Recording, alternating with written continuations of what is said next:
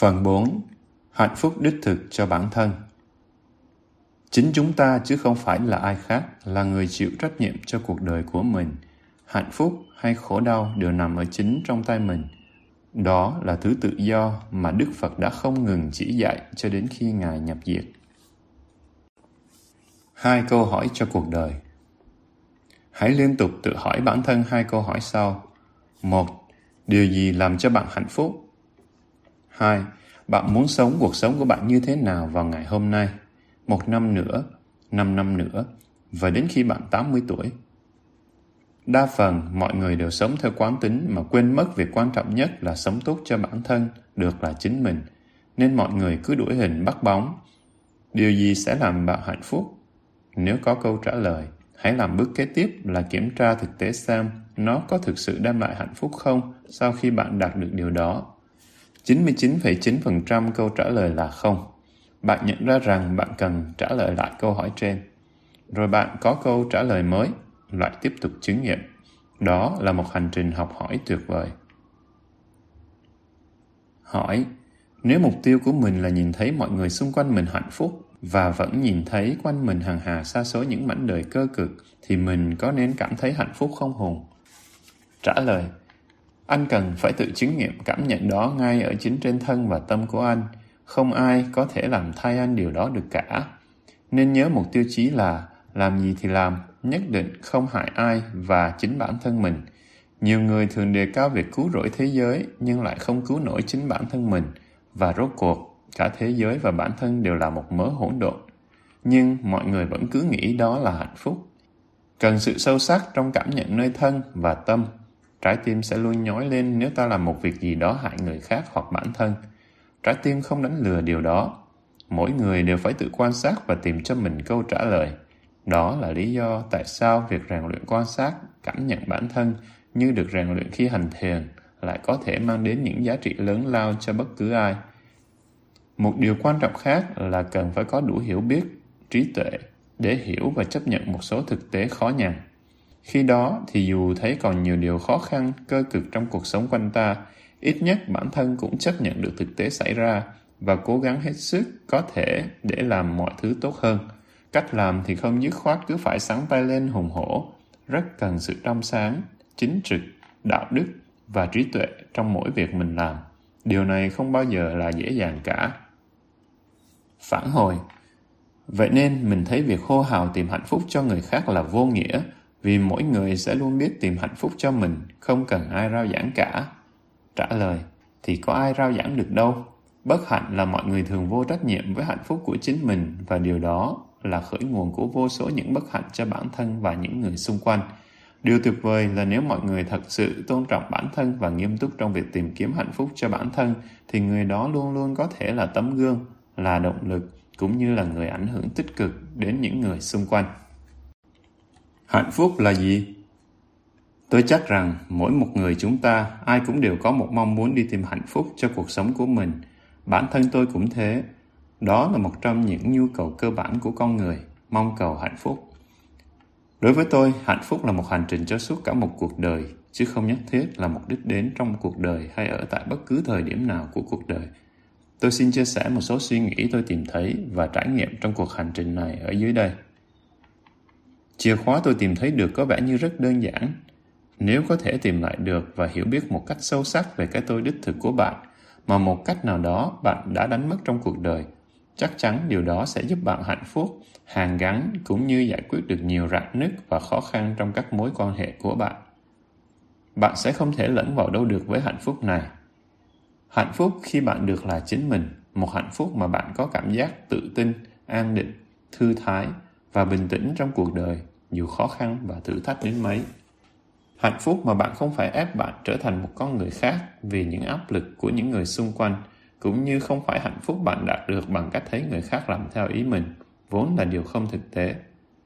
Hạnh phúc này cũng không phải là một sự thỏa mãn cho riêng cá nhân bạn từ một trái tim đóng kín, cố chấp hay một sự ích kỷ về lợi ích cho riêng bạn mà thờ ơ với những người xung quanh – mà phải là một hạnh phúc trong đó bạn tôn trọng quyền được hạnh phúc của bạn cũng như của những người xung quanh. Một hạnh phúc trong đó mặc dù bạn cần kiên định đi theo con đường riêng của bạn để tìm lại chính mình, nhưng lại luôn giữ trái tim rộng mở để có thể mang đến hạnh phúc cho những người xung quanh mà không đòi hỏi sự hồi báo như tình yêu vô điều kiện mà cha mẹ dành cho con cái. Và khi bạn có thể hạnh phúc như vậy, chắc chắn bạn sẽ đem lại được hạnh phúc cho những người thân yêu xung quanh bạn. Hạnh phúc được xây dựng từ một trái tim và tấm lòng rộng mở. Bạn không thể yêu cầu người khác thay đổi theo ý bạn, nhưng tôi tin rằng nếu có một phương thức hiệu quả nhất để người khác thay đổi thì đó chính là sự quan tâm và yêu thương vô điều kiện của bạn dành cho họ không phải chỉ sau một đêm thức dậy là bạn có thể tìm lại được cái tôi đích thực của bạn mà đây là một hành trình kéo dài cả một đời người và còn kéo dài tiếp tục sang cuộc đời kế tiếp nếu bạn tin vào luân hồi mỗi ngày, bạn sẽ tìm được thêm một chút, hiểu được thêm một chút về chính mình. Và cứ như thế, càng đi, bạn càng thêm tự tin, thêm tươi mới, thêm tích cực trong cuộc sống này. Tôi chỉ mới bắt đầu cuộc hành trình này vào khoảng 10 năm trước, và càng ngày tôi càng thấy được những tiến triển tích cực từ những bước đi của mình, khi càng ngày tôi lại được trở về gần hơn với chính mình một cách sâu sắc hơn.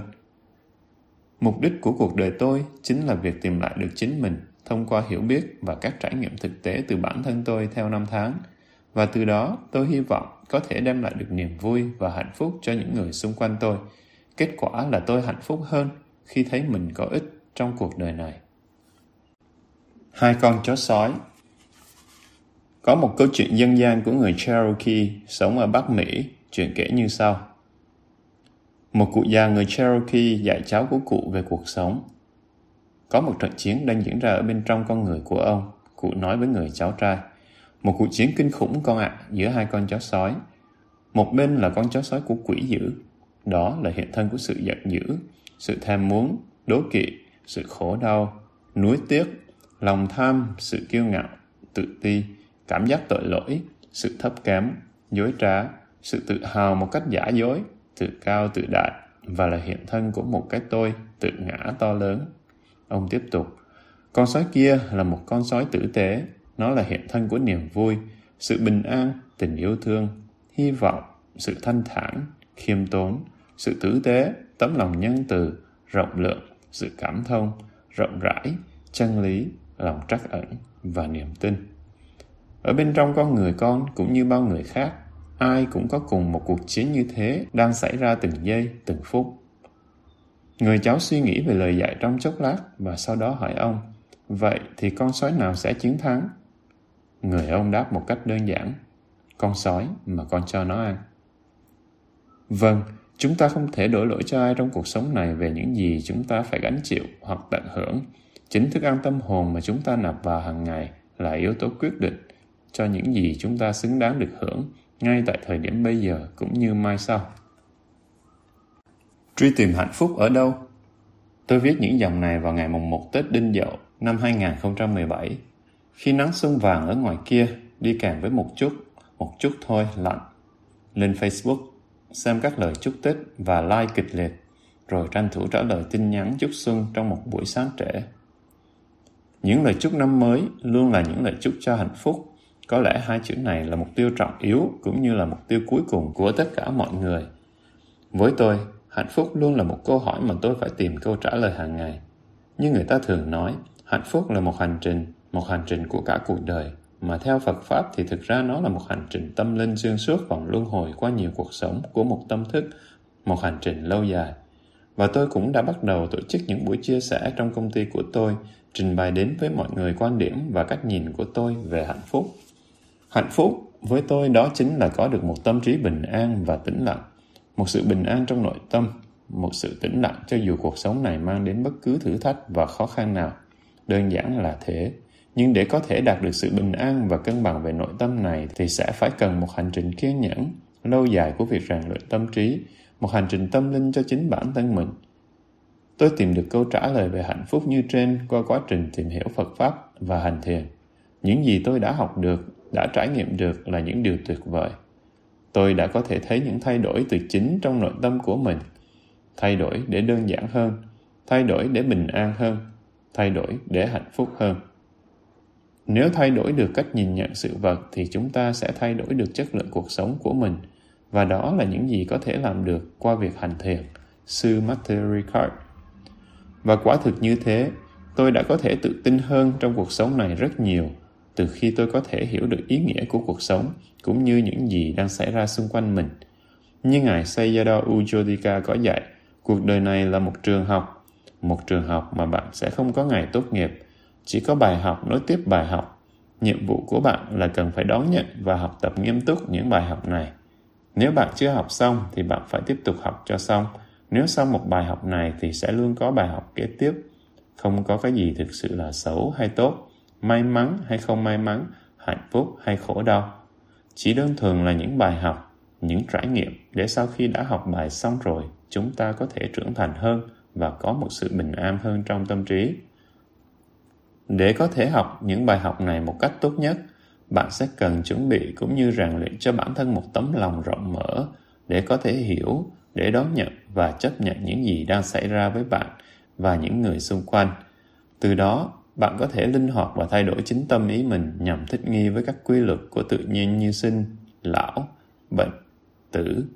Đó là những việc không như mong muốn luôn xảy đến bất tận với chúng ta trong từng giây phút.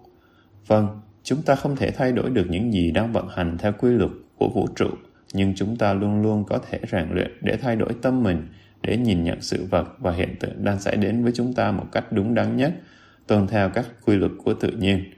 Và khi chúng ta có thể làm được điều này, đó là lúc chúng ta bắt đầu thấy được rằng chúng ta bất bối rối hơn khi các khó khăn, thách thức cũng như các việc không mong muốn cứ liên tục dội xuống cuộc sống thường nhật của chúng ta. Hạnh phúc cần được xây dựng trên nền tảng của lòng yêu thương, tâm từ, tấm lòng rộng mở, trên nền tảng của các suy nghĩ, hành động và lời nói hướng thiện không làm hại ai, kể cả chính bản thân mình. Và hành thiền chính là phương tiện rèn luyện sự quan sát, nhạy bén của bạn, cảm nhận và học hỏi từ những gì đang xảy ra. Đó là điều tôi học được. Giờ đây, Việc cốt yếu trên hành trình hạnh phúc của tôi chỉ còn là việc tập trung vào thực hành để đưa bản thân tiến lên phía trước mỗi ngày trên con đường phát triển tâm linh. Các bạn có đang tìm cầu hạnh phúc không? Tôi chắc là có. Vậy thì hãy bắt đầu làm việc với tâm mình nếu bạn chưa bắt đầu. Hạnh phúc đang chờ đợi bạn ngay tại giây phút này. Chúng ta thường cạnh tranh để được công nhận là hạnh phúc hơn là trở thành người hạnh phúc. Chừng nào chúng ta có thể buông bỏ ước muốn được công nhận, buông bỏ mong muốn chứng tỏ với mọi người xung quanh để bắt đầu quan tâm và sống cho hạnh phúc của bản thân mình, sống cho chính mình, khi đó mọi thứ sẽ sáng rõ hơn, dần dẫn dắt chúng ta đến với hạnh phúc đích thực. Thay đổi số phận và tạo dựng may mắn những từ như số phận may mắn có vẻ như nằm ngoài khả năng hoạch định của con người Tuy nhiên, chúng ta hoàn toàn có thể chủ động ảnh hưởng lên số phận cũng như tạo dựng may mắn cho chính mình. Chúng ta có thể làm điều đó bằng cách nào? Chúng ta sinh ra, lớn lên và mất đi. Chúng ta không thể mang theo bất cứ một tài sản hữu hình nào đi cùng sang thế giới bên kia. Chúng ta chỉ có thể để lại mà thôi. Tài sản quý giá nhất có thể có được không phải là những ngôi nhà to lớn, tiền bạc, châu báu, vị trí hay chức vụ mà chúng ta đạt được theo tôi, một trong những tài sản quý giá nhất có thể có chính là những mối quan hệ, những con người mà chúng ta biết trong gia đình, trong trường học, trong công việc và ngoài xã hội. Và cũng chính những mối quan hệ này là nhân tố quan trọng tác động đến số phận, may mắn hay rủi ro trong cuộc đời của chúng ta. Tôi tự nhận thấy mình luôn gặp nhiều may mắn trong cuộc sống, nhiều bạn tốt và nhiều cộng sự tâm đầu ý hợp trong công việc Tôi đã thử tìm một vài lời giải thích và đây là những gì tôi quan sát được sau khi xem xét lại cuộc đời mình. Tôi luôn cố gắng làm tốt công việc được giao, từ công sở cho tới gia đình. Tôi tập trung vào việc làm sao hoàn thành công việc với chất lượng tốt nhất, trước thời hạn và vượt hơn mong đợi của mọi người. Điều này chỉ có thể được thực hiện thông qua việc không ngừng nâng cao kỹ năng nghề nghiệp, không ngừng đọc và học hỏi các thực hành, kỹ thuật mới nhất, hiệu quả nhất được áp dụng trong ngành dành toàn bộ công sức và tâm tư cho công việc mà không để bị sao nhãn bởi ngoại cảnh. Tôi luôn nhiệt tình trong công việc, không ngại làm ngoài giờ, cuối tuần. Đây chính là cách đóng góp hiệu quả vào thành công chung và cũng là cách quảng bá tốt nhất cho thương hiệu cá nhân của tôi. Kết quả công việc tự nó nói lên tất cả, hành động tự nó là một thông điệp. Tôi luôn cố gắng giao tiếp và gần gũi với những anh chị đồng nghiệp nghiêm túc với công việc và cuộc sống Rất dễ để nhận ra những người này. Họ là những người luôn có cái nhìn tích cực, vui vẻ, luôn đóng góp một cách tự nhiên vào thành công của nhóm, của công ty. Họ là những người ít chỉ trích và luôn mong muốn vươn lên trong nghề nghiệp và trong cuộc sống. Và tôi không ngừng học hỏi từ mọi người, lắng nghe những lời phê bình thẳng thắn từ họ. Dù rằng không dễ dàng để nghe những lời phê bình chút nào.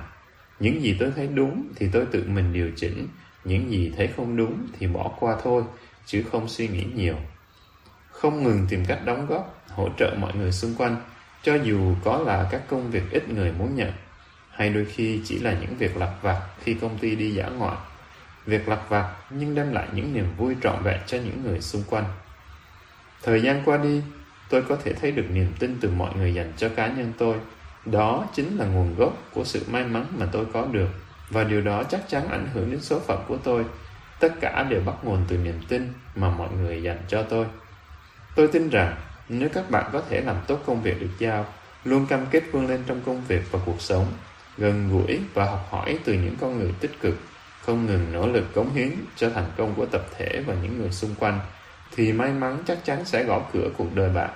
May mắn đó đến từ những người bạn đã biết, những người đã dành niềm tin cho bạn, và đó cũng là tài sản lớn nhất bạn có được ở cuộc đời này. Làm sao để có được và duy trì sức khỏe?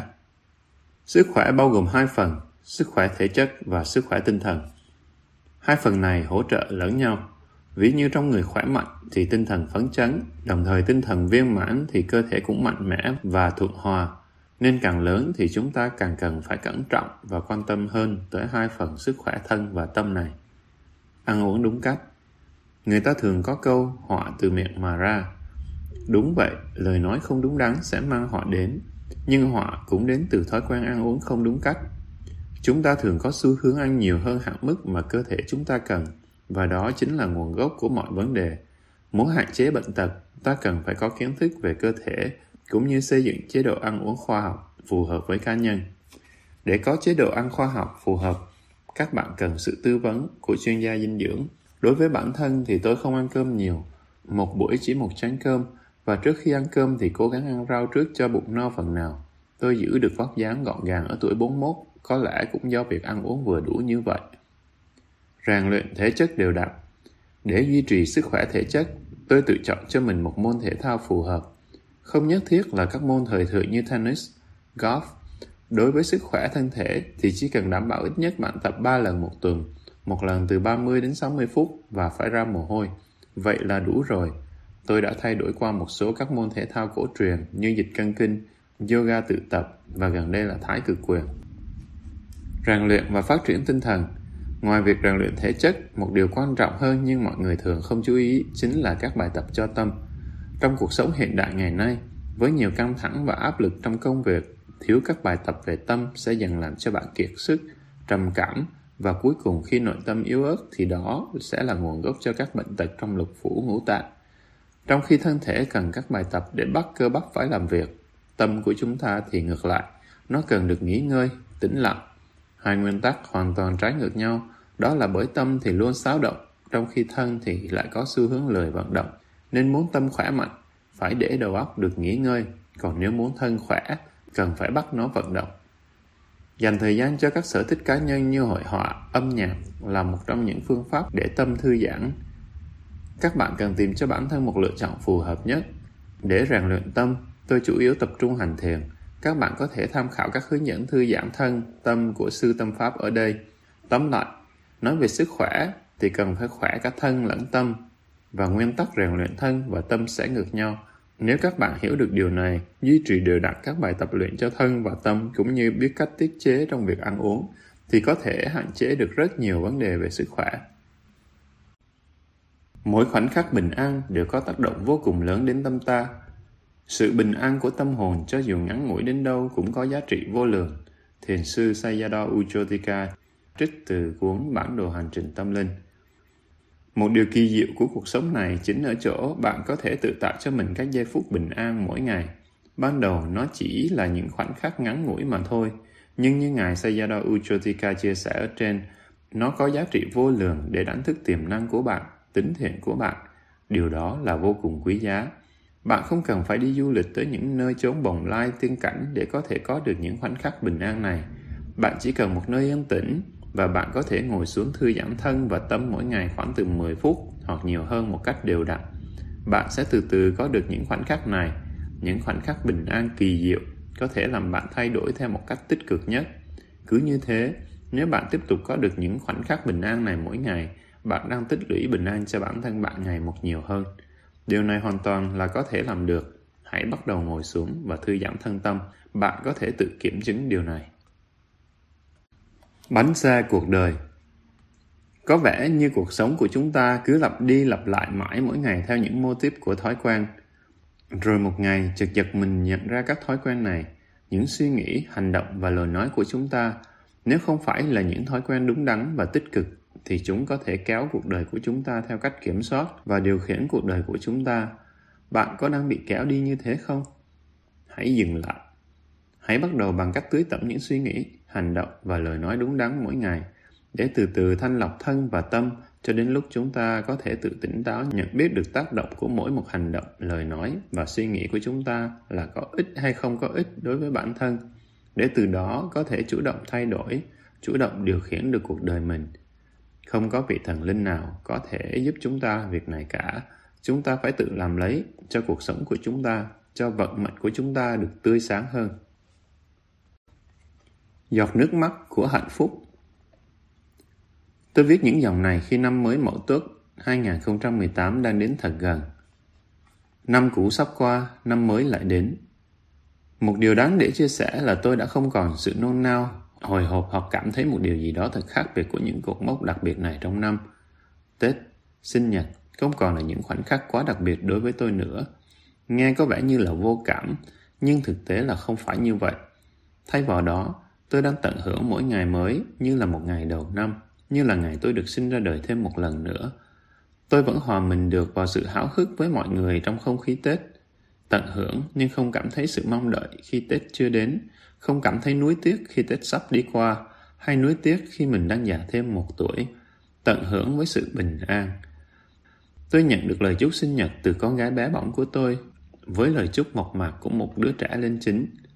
Hope all of your bad days turn to good. Be happy all the time. Hy vọng tất cả những ngày tồi tệ của ba sẽ chuyển thành tốt đẹp. Hãy luôn hạnh phúc. Mỗi một chúng ta có lẽ không ai tin rằng lời chúc trên có thể trở thành hiện thực, nhưng tôi biết rằng điều đó là có thực. Tôi đang từng bước có được những tháng ngày hạnh phúc, một hạnh phúc vượt lên trên các phạm trù của bản thân sự hạnh phúc và đau khổ, được và mất, vui và buồn. Một hạnh phúc thật tuyệt vời. Nếu tôi có thể giải thích được điều này với con gái tôi thì có lẽ con bé sẽ vui lắm lắm. Lời chúc của con thật hoàn hảo, thật trẻ thơ và cũng thật thực tế. Be happy all the time. Và chỉ có thể làm được điều đó khi chúng ta vượt lên trên cả các phạm trù về hạnh phúc và khổ đau. Tất cả chỉ là những tiến trình tự nhiên của hỷ, nộ, ái và ố mà thôi. Chúng ta luôn học được nhiều điều từ những gì xảy đến với chúng ta hàng ngày mà không nhất thiết phải dán nhãn cho chúng là thành công hay thất bại, hạnh phúc hay đau khổ, vui hay buồn, thương yêu hay ghét bỏ Sinh nhật tròn 41 tuổi đánh dấu một sự kiện đặc biệt trong cuộc đời của tôi cho đến thời điểm này. Tôi chính thức rút lui khỏi vị trí tổng giám đốc của công ty KMS Technology Việt Nam sau vài năm chuẩn bị để tiếp tục hành trình mới trong việc phát triển bản thân mình. Gần 10 năm gắn bó với KMS trong vai trò của người đồng sáng lập và lãnh đạo. Tôi đã kịp đóng góp xây dựng nên một tập thể tuyệt vời với hơn 850 con người và chắc chắn còn tiếp tục phát triển nữa trong 10 đến 20 năm tới. Mọi người quen thuộc với hình ảnh của tôi như là cánh chim đầu đàn của công ty, với sự nghiêm nghị và tác phong của một vị tổng giám đốc.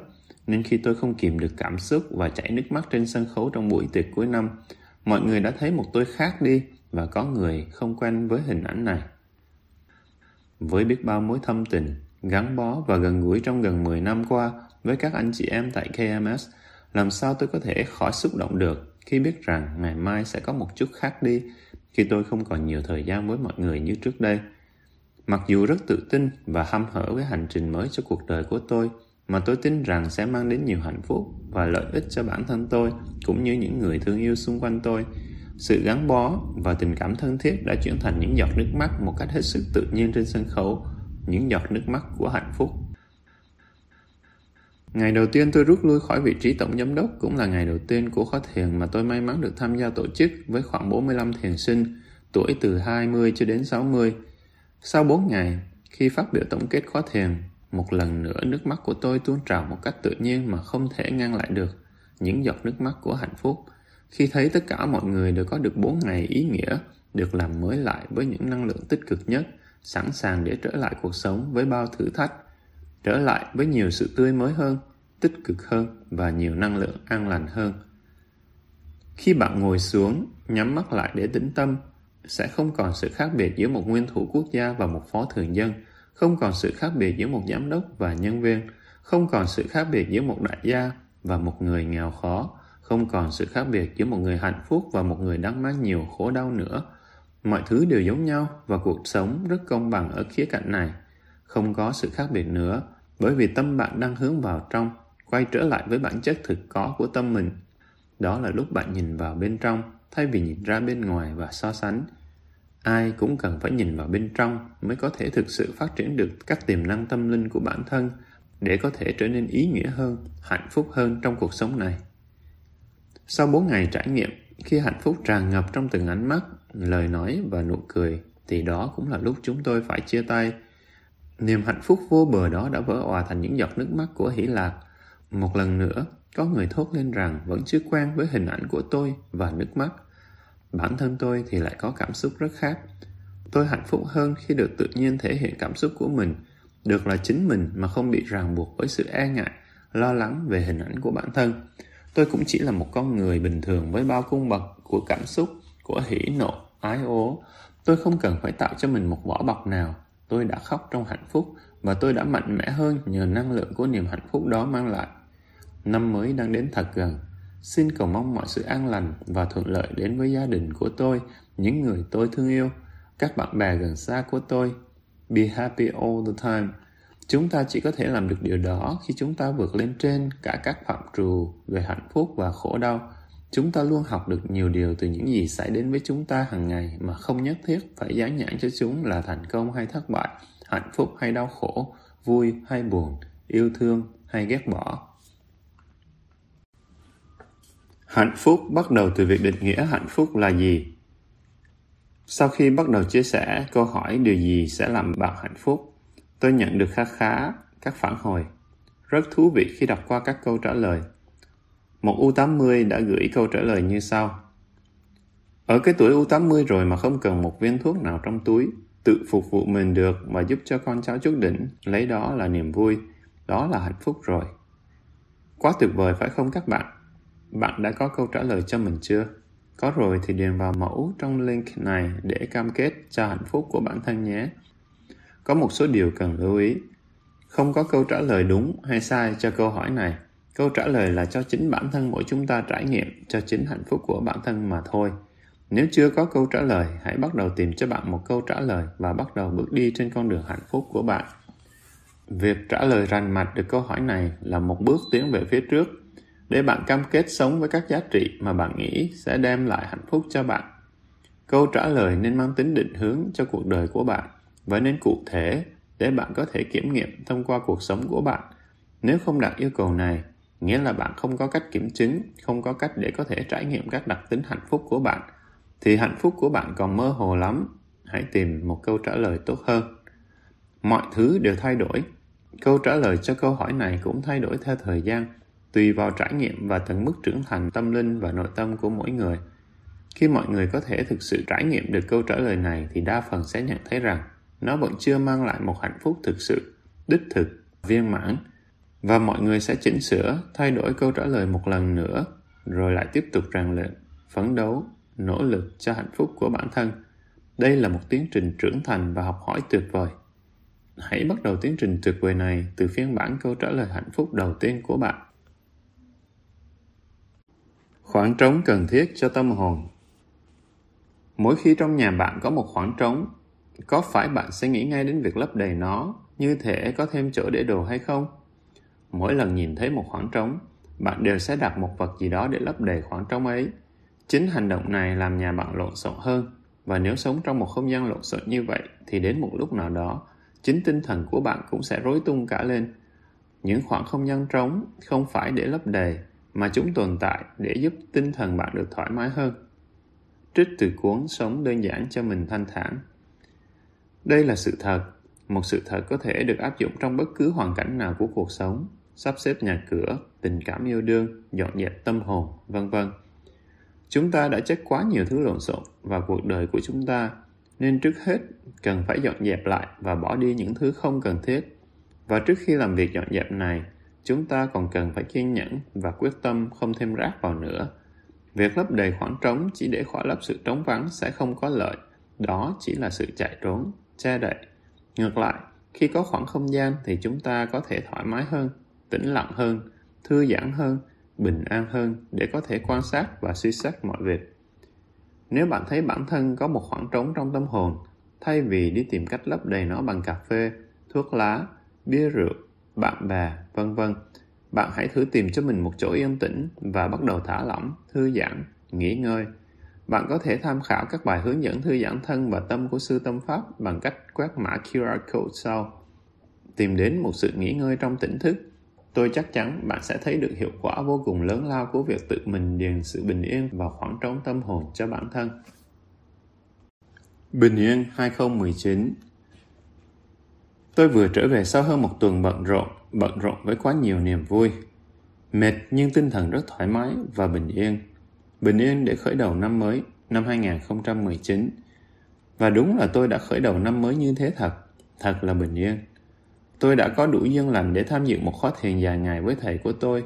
Khóa thiền kết thúc đúng vào ngày mùng 1 tháng 1 năm 2019, ngày đầu năm.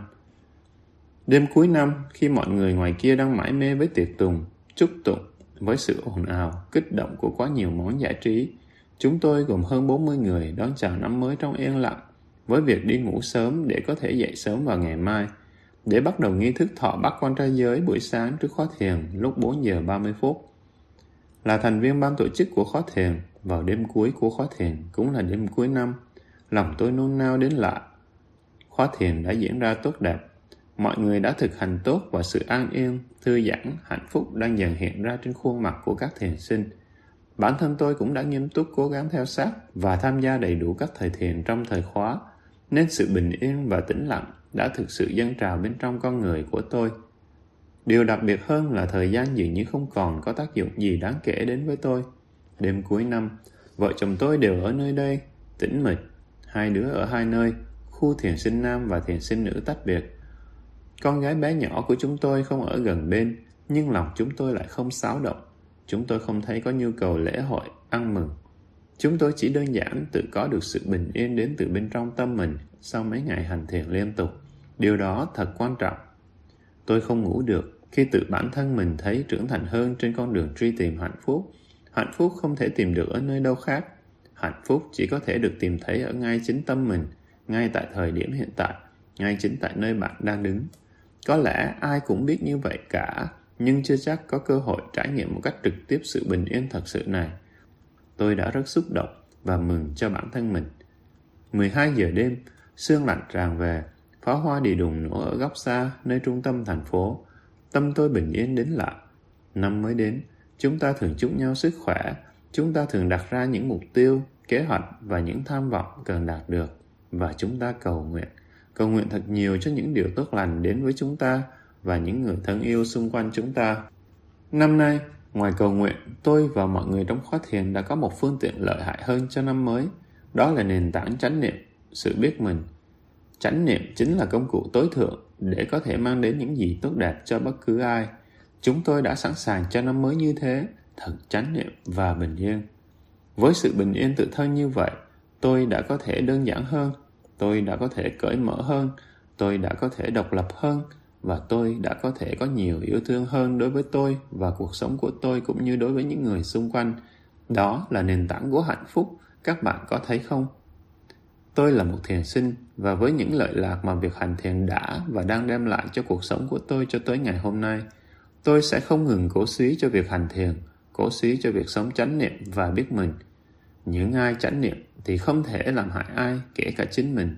Đó là gốc rễ của hạnh phúc các bạn ạ. Tôi đã khởi đầu năm mới như thế, trong tĩnh lặng và bình yên. Các bạn thì sao? Nguyện cho mọi người được bình yên, nguyện cho mọi người đừng đau khổ, oan trái, nguyện cho mọi người đừng bệnh tật, ốm đau. Đó là những lời cầu nguyện trong thời thiền tâm từ lúc 8 giờ sáng ngày 1 tháng 1 năm 2019 do thầy tôi dẫn thiền. Những lời cầu nguyện đơn giản nhưng xúc động, uy lực và đầy tình thương yêu phát ra từ những trái tim bình yên trong những ngày đầu năm, một khởi đầu năm mới tràn ngập tình thương yêu. Bình yên thật sự chỉ đến với những người có suy nghĩ, hành động và lời nói đúng đắn. Nếu bạn muốn bình yên, hãy bắt đầu tìm hiểu và thực hành chánh niệm. Hãy hành thiền. Lời chúc năm mới 2019 Những giây phút giao thừa sắp đến, thời gian cứ bình thản trôi qua mỗi ngày. Năm nay, tôi đã không hoàn thành được cuốn sách đầu tiên về chủ đề hạnh phúc như đã mong muốn. Thay vào đó, tôi lại làm được một số việc cho bản thân, có những cột mốc quan trọng, có những thời khắc nghỉ ngơi quý giá và lại tiếp tục học được những bài học đắt giá về các mối quan hệ giữa con người và con người. Thật đáng quý. Đặc biệt là vào những ngày cuối năm tất bật, cuối cùng cuốn sách mà tôi yêu thích, Tuyết giữa mùa hè, một cuốn sách vô cùng sâu sắc cho những ai nghiêm túc muốn tìm kiếm sự thật và hạnh phúc cũng đã in ấn xong và kịp tới tay một số người thân và bạn bè. Đó là một món quà đến độc giả mà tôi vui mừng khi được đóng góp một phần nhỏ bé của mình vào việc tái bản. Mọi người có thể đặt mua sách trực tuyến trên Tiki hoặc Fahasa. Cuốn sách nhỏ này chắc chắn là cần thiết cho các tín đồ hạnh phúc và cũng là một món quà đầy ý nghĩa mà các bạn có thể gửi tặng đến người thân và bạn bè. Năm mới, không có món quà nào hơn ngoài câu chuyện về hạnh phúc mà tôi chia sẻ trong cuốn sách đầu tiên của tôi, một cuốn sách vẫn đang dang dở và chưa kịp hoàn thành trong năm 2018. Xin gửi đến mọi người như một món quà đầu năm mới với hy vọng có thể truyền cảm hứng đến mọi người về con đường hạnh phúc. Hạnh phúc chỉ đến với những người xứng đáng có nó. Sự xứng đáng với hạnh phúc bắt đầu từ sự tự trọng, có trách nhiệm với bản thân và những điều mình làm, tự lo được cho bản thân mà không làm hại ai, không làm phiền người khác như một lời dạy của Ngài Sayadaw Ujjodika, con người ta chỉ có thể vươn cao ngang với mức độ tự trọng họ có được. Thật là một lời dạy đơn giản, xúc tích và uy lực. Đa phần là thất bại khi tìm cầu hạnh phúc. Trong một lần thầy của tôi có buổi nói chuyện ngắn tại công ty KMS Technology Việt Nam, thầy mở đầu bằng chính câu chuyện của thầy. Thầy là một tu sĩ Phật giáo, thực hành theo truyền thống Phật giáo Nguyên Thủy Theravada Y áo của thầy đắp lên mình khá khác lạ so với y áo của các truyền thống Phật giáo khác phổ biến tại Việt Nam. Có người đã hỏi thầy rằng tại sao thầy lại chọn con đường xuất gia? Câu trả lời của thầy rất đơn giản. Thầy cũng như bao người khác trong cuộc sống này đang trên con đường tìm cầu hạnh phúc và con đường thầy đang chọn để đi là con đường mà thầy thấy phù hợp cho bản thân. Con đường đó có thể không phù hợp cho tất cả mọi người. Tuy nhiên, Mỗi ngày qua đi, thầy có thể cảm nhận và xác nhận rằng đó là con đường đúng đắn cho thầy. Rồi thầy chia sẻ tiếp rằng, mặc dù ai cũng mong muốn tìm được hạnh phúc, đa phần mọi người đều thất bại. Bởi vì có nhiều người khi đến giây phút gần đất xa trời rồi mà vẫn còn đang mãi tìm kiếm và ước mong. Khi vẫn còn tìm kiếm và ước mong, thì điều đó đồng nghĩa với việc vẫn chưa tìm được cái mà bạn đang tìm. Khi không còn tìm kiếm hạnh phúc nữa, thì khi đó hạnh phúc đích thực mới chắc chắn đã ở trong tay bạn. Tôi đã lặng người trước kết luận quá sốc và quá sâu sắc này. Đa phần chúng ta đều thất bại trong hành trình đi tìm hạnh phúc. Có gì đó sai sai ở đây nhỉ? Sóc xa thay, không có gì sai ở đây cả. Đó hoàn toàn là một sự thật mà các bạn có thể nhận thấy ở khắp mọi nơi, trong cuộc sống thực tế cũng như trong tiểu thuyết, phim ảnh. Con người chúng ta sinh ra, lớn lên và cuối cùng là mất đi, và chúng ta cứ loay hoay tìm kiếm suốt cả cuộc đời mình – liệu có cách nào khác hơn để chúng ta có thể giải đáp bài toán này? Tôi tin rằng có lời giải cho bài toán này. Tôi tin vào điều đó chính từ việc quan sát và cảm nhận cuộc sống của những con người như thầy của tôi sư ông của tôi. Họ là những minh chứng cụ thể và thực tế về một cuộc sống không tìm kiếm không loay hoay điều đó không có nghĩa là họ tách rời khỏi cuộc sống này vô tâm thiếu đi lòng trắc ẩn và thương yêu những ai đã gặp thầy và ngài rồi đều chắc chắn cảm nhận được một tâm từ bi yêu thương vô bờ bến toát ra từ những con người đơn giản, gần gũi và đáng kính này. Và trên hết là một trí tuệ người sáng từ những lời dặn dò, chia sẻ, chỉ dạy của Thầy và Ngài. Tôi đã quá may mắn khi được làm học trò của Thầy và Ngài. Điều kế tiếp khiến tôi tin chắc rằng có một lời giải cho bài toán hạnh phúc này chính là những trải nghiệm mà tôi có được trong 5 năm qua khi tôi bắt đầu bước đi trên con đường thiền tập. Tôi thấy được rằng tôi đang từng bước tìm lại được chính bản thân mình, sống cho chính mình và được là chính mình. Tôi tươi mới hơn mỗi ngày, tích cực hơn mỗi ngày, nhiều năng lượng hơn mỗi ngày và tự tin hơn mỗi ngày. Tôi tin rằng tôi xứng đáng được hưởng hạnh phúc chứ không phải một trò chơi trốn tìm vô vọng như nhiều người vẫn đang loay hoay. Và để xứng đáng được với hạnh phúc đó, chắc chắn tôi cần phải kiên nhẫn và rèn luyện đều đặn hơn. Chuẩn bị cho thế giới bên kia Hỏi, vậy mình có cần chuẩn bị gì cho thế giới bên kia không anh nhỉ? Trả lời, điều đó còn tùy thuộc vào việc em có tin rằng có thế giới bên kia hay không và tùy vào sự hiểu biết của em về thế giới bên kia như thế nào. Có rất nhiều nền tảng về tâm linh và tôn giáo khác nhau, tùy vào đó rồi mới nói đến việc có chuẩn bị hay không và quan trọng hơn là chuẩn bị như thế nào. Anh tin vào luân hồi và tin rằng anh còn nhiều cuộc sống khác sau cuộc sống này, nên anh cần chuẩn bị ngay bây giờ để có thể đi qua cuộc sống kế tiếp thuận lợi nhất khi thời điểm đó xảy ra. Nhắm mắt, mở mắt lại ngay thôi mà. Khép cánh cửa này lại thì lại mở ra cánh cửa kế tiếp Mở cánh cửa nào kế tiếp là tùy ở nơi mình tin, nơi mình chọn. Và quan trọng hơn là cần phải chuẩn bị trước cho đích đến đó thông qua việc khuôn tập các suy nghĩ, hành động và lời nói của bản thân mỗi ngày mà thôi. Đơn giản, nhưng cần kiên trì, bền chí Chúng ta có thể làm tâm mình trở thành một mặt hồ tĩnh lặng để người khác quay quần chung quanh và họ sẽ thấy được hình bóng của chính họ. Vì vậy, hãy sống một cuộc đời trong sáng hơn và có lẽ mãnh liệt hơn với sự tĩnh lặng của mình. William Butler Yeats. Tôi đọc được câu nói này từ một cuốn sách và rất đồng ý với quan điểm này. Hãy là một mặt hồ tĩnh lặng, trước hết là cho chính bản thân mình. Và sau đó, khi bạn đủ tĩnh lặng, mọi người sẽ tự thấy họ phóng chiếu thông qua mặt gương bình yên, đầy thương yêu và trí tuệ đó. Thật đơn giản để bắt đầu, để sống một cuộc sống tĩnh lặng, ý nghĩa và bình yên.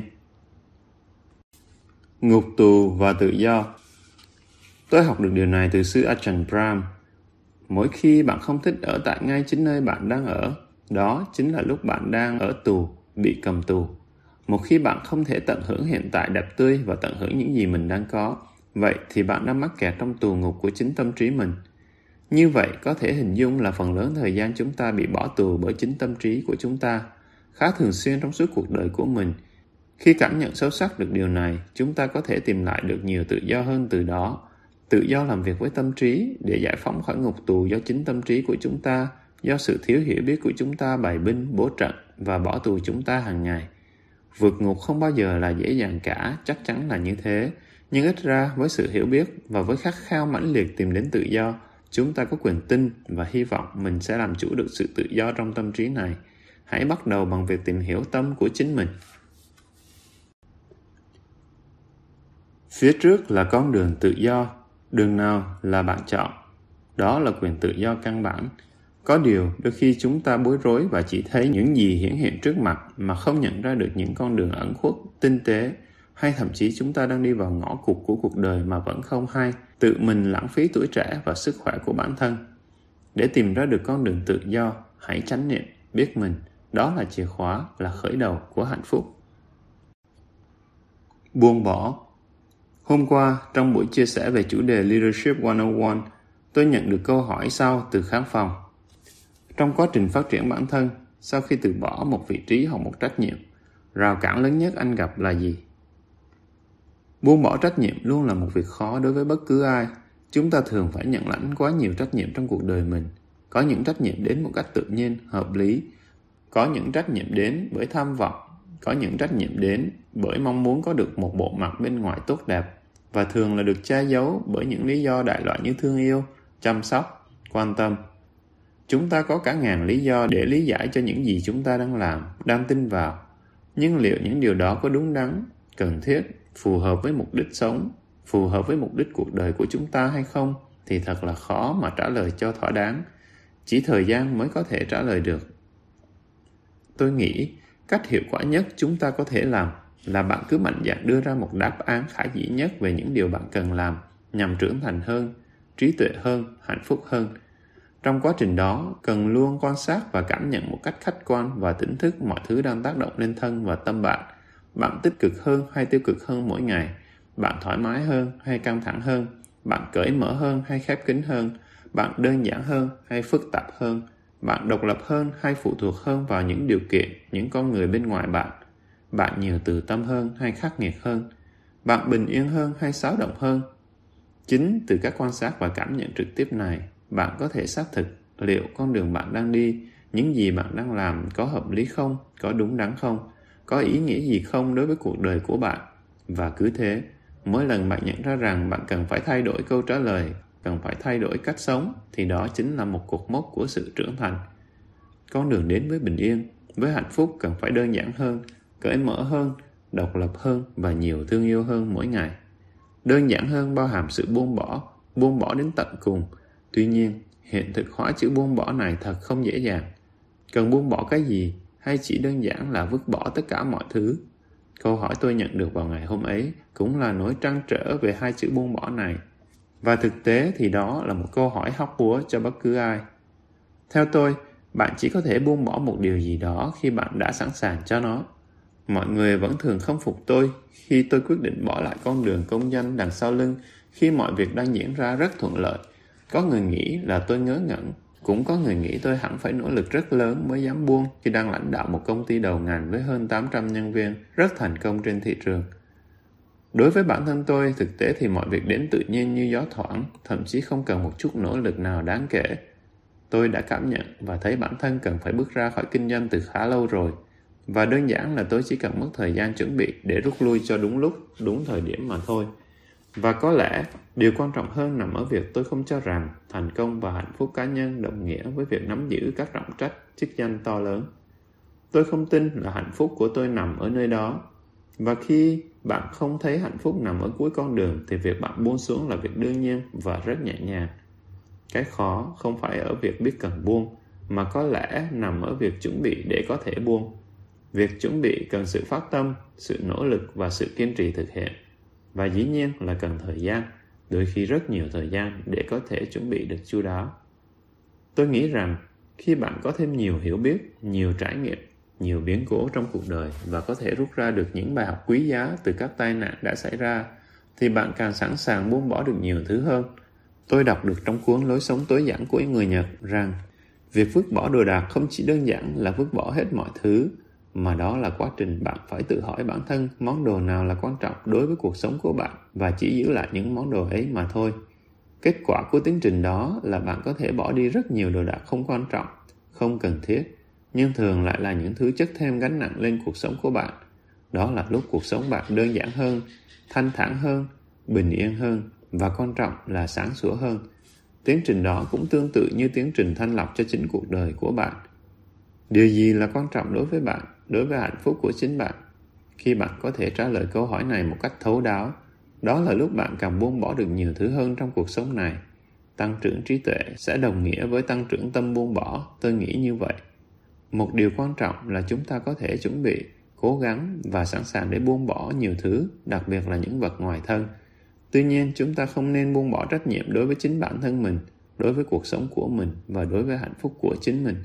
Chính các giá trị nội tại từ bên trong của bạn sẽ định nghĩa hình ảnh, giá trị của bạn ra bên ngoài, thể hiện qua suy nghĩ, hành động và lời nói của bạn mỗi ngày. Và đó chính là nền tảng của sự buông bỏ, buông bỏ một cách có trách nhiệm với bản thân để tìm về với chân giá trị và hạnh phúc đích thực của một con người. Vệt sóng Con sóng vào bờ, thoáng chốc rồi lại trở về với biển khơi. Dù chỉ trong một phút giây ngắn ngủi, con sóng cũng đã kịp lưu lại những vết dài trên bãi cát. Vệt sóng Chúng ta đến và đi khỏi cuộc đời này. Dù có trăm năm, ngoảnh lại thì cũng chỉ là một cơn gió thoảng vụt bay. Chúng ta để lại những gì cho cuộc đời này? Những dấu ấn. Có người nuôi trong mình khát vọng để lại những dấu ấn sâu đậm cho cuộc sống sau khi rời bỏ thế giới ra đi. Và nếu không cẩn thận thì chính những khát vọng đó lại trở thành một ngọn lửa dữ dội thiêu cháy chính bản thân họ, cuộc sống của họ và những người xung quanh mà họ hằng thương yêu. Hãy tỉnh thức. Chúng ta để lại những gì cho cuộc sống này khi ra đi? Có lẽ cũng chẳng cần để ý lắm đến kết quả cuối cùng đó. Mỗi một suy nghĩ, hành động và lời nói mà chúng ta liên tục gieo xuống trong mỗi một phút giây Tự thân nó đã là những cơn sóng, để lại muôn vàng những dấu ấn trong cuộc đời của chúng ta. Việc chúng ta cần để ý là quan sát các suy nghĩ, hành động và lời nói của mình một cách liên tục, tỉnh thức. Quan sát để biết những suy nghĩ, hành động và lời nói nào có hại thì từ từ bỏ đi. Quan sát để biết những suy nghĩ, hành động và lời nói nào có lợi ích, giúp chúng ta sống ý nghĩa hơn, hướng thiện hơn, tốt đẹp hơn, bình yên hơn, hạnh phúc hơn thì cần cố gắng duy trì, gieo trồng thêm những hạt mầm của bình yên và hạnh phúc đó. Việc quan sát và chỉnh sửa này cần phải liên tục, liên tục, liên tục trong mỗi một giây phút như là những cơn sóng không dứt ngoài kia. Liên tục quan sát, liên tục chỉnh sửa. Và cứ như thế, chẳng cần phải chú ý vào việc chúng ta để lại dấu ấn gì ở cuộc sống này. Tự thân những hạt bình yên và hạnh phúc đó sẽ biết lưu lại những dấu ấn gì theo quy tắc vận hành của tự nhiên mà tôi chắc chắn là không nằm ngoài những dấu ấn của bình yên, của hạnh phúc và của cả sự vĩ đại. Mấu chốt nằm ở chỗ chúng ta không cần quá để ý đến dấu ấn mà chúng ta có thể để lại. Chẳng cần chú ý lắm đến điều đó. Và một cách cao thượng hơn, chẳng cần để lại dấu vết gì ở cuộc đời này cả. Mọi thứ đều sinh và diệt, diệt đi rất nhanh như áng mây bay ngang bầu trời, trả lại một bầu trời xanh ngát, rộng mở và ngập tràn ánh nắng. Ra đi rồi để trở về như những con sóng miệt mài xô bờ kia. Con sóng chẳng cần để ý mình để lại dấu vết gì trên bãi cát dù vô ý như thế, những vệt sóng ở lại thật đẹp, thật tự nhiên, thật bình yên. Hãy tiếp tục gieo trồng những hạt mầm của bình yên và cứ thế, chúng ta có thể sống ý nghĩa hơn, mãnh liệt hơn mỗi ngày. Tản mạn của một U50 trong một buổi sáng sớm dạo biển và thư giãn trong tĩnh lặng. Đi và viết. Cuộc sống tươi đẹp không phải trong quá khứ, chẳng phải ở tương lai, chỉ có thể tươi đẹp ở hiện tại ngay ở đây, ngay bây giờ.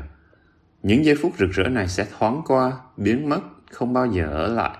Nên cần sự cảm nhận trọn vẹn với hiện tại. Cảm nhận để thấy cuộc sống tươi đẹp hơn, sâu sắc hơn trong mỗi một giây phút đang bình thản trôi qua.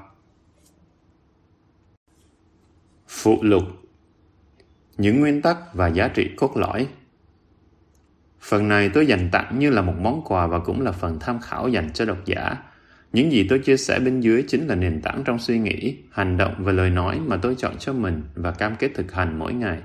Kết quả là tôi đã thay đổi, đã trưởng thành hơn lên mỗi ngày như các bạn có thể thấy thông qua các bài viết ở các phần trước. Đây là tập hợp những kiến thức, các giá trị, các nguyên tắc mang tính nền tảng và cốt lõi mà tôi nhặt nhạnh được thông qua việc tìm hiểu và đọc sau khi bước sang tuổi 30. Tôi nghĩ rằng 30 là cột mốc rất quan trọng cho bất kỳ ai – bởi vì sau tất cả những trải nghiệm, khát vọng, hoài bão mà chúng ta đã nuôi dưỡng và cố công để đạt được từ năm 18 tuổi cho đến năm 30 tuổi, chắc hẳn cuộc sống đã dạy cho chúng ta nhiều bài học để đời. Đối với riêng tôi, cho đến những năm 29 tuổi, dù tôi có khá đầy đủ những thứ mà nhiều người ở tuổi tôi hằng mong ước, một gia đình nhỏ ấm cúng, một căn hộ ở khu đắt tiền, một công việc với thu nhập khá ổn định, nhưng tôi cảm nhận được rằng đâu đó Sâu thẳm ở trong tôi một sự bất an, một nỗi sợ hãi và sự thiếu tự tin vẫn lẫn khuất một cách lì lợm. Thật bất hạnh. Tôi đã lờ mờ nhận ra rằng mình cần phải tiếp tục tìm kiếm để có thể đến được với những nền tảng và giá trị hạnh phúc đích thực. Từ mong muốn đó cộng với những gì đã trải nghiệm qua, tôi liên tục sàng lọc và lựa chọn cho mình các kiến thức cần thiết. Đó là những giá trị, những nguyên tắc sống mà tôi cảm nhận rằng tôi có thể cam kết sống cho cuộc sống của bản thân mình – Tôi đã sống và rèn luyện với những hướng dẫn này mỗi ngày. Kết quả sau 10 năm nhìn lại, tôi nhận thấy rằng tôi đã may mắn có được sự lựa chọn đúng đắn. Cuộc sống của tôi càng ngày càng trọn vẹn hơn, đơn giản hơn, tự do hơn và hơn hết thảy, hạnh phúc hơn. Tôi tin rằng đó cũng chính là điều mọi người đều theo đuổi, hạnh phúc hơn. Tôi nghĩ rằng nếu bạn có thể chọn cho mình cách sống cuộc đời này một cách đúng đắn thì chắc chắn càng ngày bạn càng gặt hái được nhiều hạnh phúc hơn, 10 năm trước, chỉ dựa vào cảm nhận chủ quan và hiểu biết tại thời điểm đó, tôi không thể chắc chắn những điều tôi lựa chọn là 100% đúng đắn. Chỉ có thể bằng trải nghiệm trực tiếp và thực tế, tôi mới khẳng định được những giá trị, nguyên tắc nào là phù hợp, là có hiệu quả đối với cuộc sống của tôi. Và đây là một quá trình liên tục học hỏi, liên tục lựa chọn, liên tục sửa đổi.